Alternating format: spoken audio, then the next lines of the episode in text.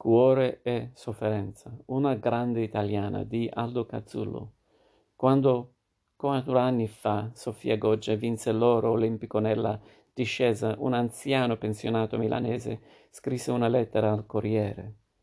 Raccontava di aver visto in questa giovane donna bergamasca una forza morale che la aveva colpito, come anche la gioia di rappresentare il nostro paese, l'attaccamento al tricolore, il legame con i valori di lealtà nella competizione che avevano ispirato la sua vita.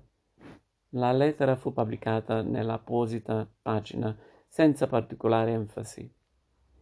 Sofia Goggia la lesse, scrisse al Corriere e chiese l'indirizzo del pensionato per mandargli una lettera di ringraziamento e una sua foto con dedica. Per quel che ne sappia, mai in tempi recenti uno sportivo aveva fatto una cosa del genere. Non possiamo biasimarli. Uno sportivo di successo non necessariamente un campione.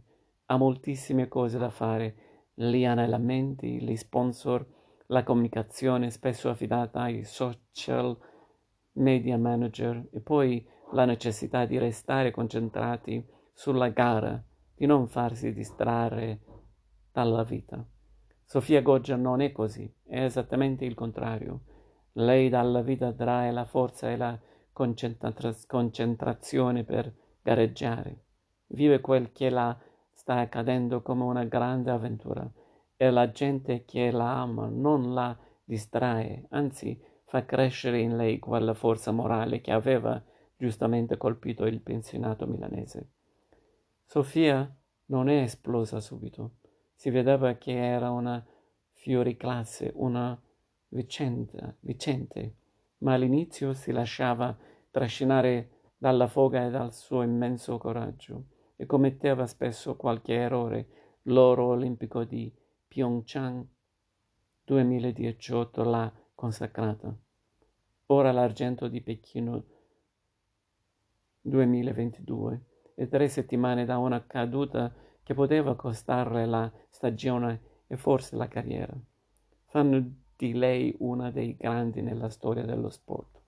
Lo sci è uno sport particolare che può essere crudele, non è uno sport di squadra, non conosce i momenti comunitari di altri sport individuali.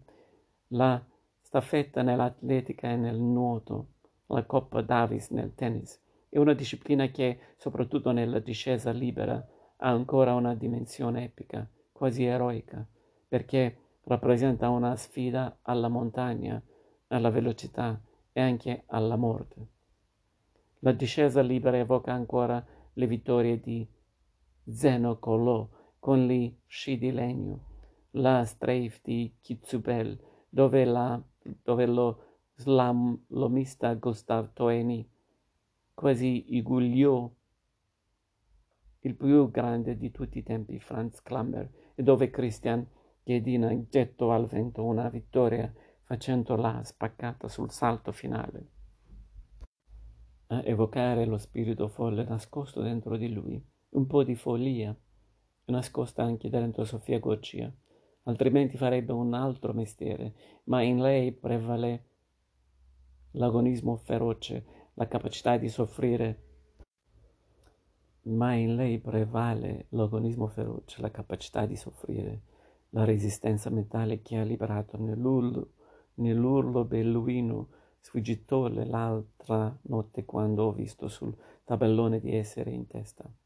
E pazienza e subito dopo la meravigliosa prospettiva di un podio tutto azzurro e sfumata a causa della svizzera Corinne Suter, in cui nome pur senza demeriti è destinato a restare nella lista nera del, del nostro sport accanto a Pak Du-ik, a Carlos Monzon e Albitro Moreno. Per i più giovani l'autore del gol con cui la Corea del Nord ci eliminò dai mondiali del 1966, il pugile che mise fine alla carriera de, di Nino Benvenuti, l'arbitro che ci costò i mondiali del 2002. Cinque anni fa vincendo l'oro nel gigante a Sapporo 1972 e quattro coppe del mondo. Gustav Toeni insegnò a sciare agli italiani e portò l'Alto Adige in Italia, mostrando ai connazionali che nel Sud Tirolo non c'erano più bombaroli, ma italiani di lingua tedesca. Erano gli anni che molti cinquantenni di oggi associano ai pullman de, della neve, che partivano dalle città la domenica mattina prima dell'alba.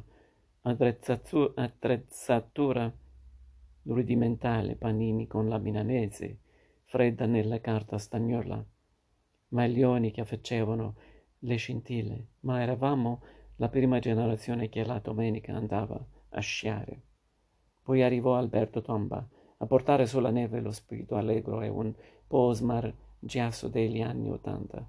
Da allora abbiamo avuto molti sciatori fortissimi, ma pochi che siano riusciti ad andare oltre lo sport, ad entrare nelle nostre vite. Forse soltanto Deborah Campanoli e Christian Ghedina. Due storie segnate dalle vittorie, ma anche dagli infortuni e dalle tragedie. Deborah sulla neve ha perso il fratello, Christian la madre, perché lo sci non è solo e tutte colorate, sponsor e social media manager, è come la vita anche dolore, carne e sangue. Per questo l'argento di Sofia Goggia rialza, rialzatasi dopo la caduta fa di lei non soltanto una grande sportiva, ma una grande italiana. Nel Pantheon accanto, accanto a Sara Simeoni, Valentina Pezzali, Federica Pellegrini e per lei come per noi non era ancora finita.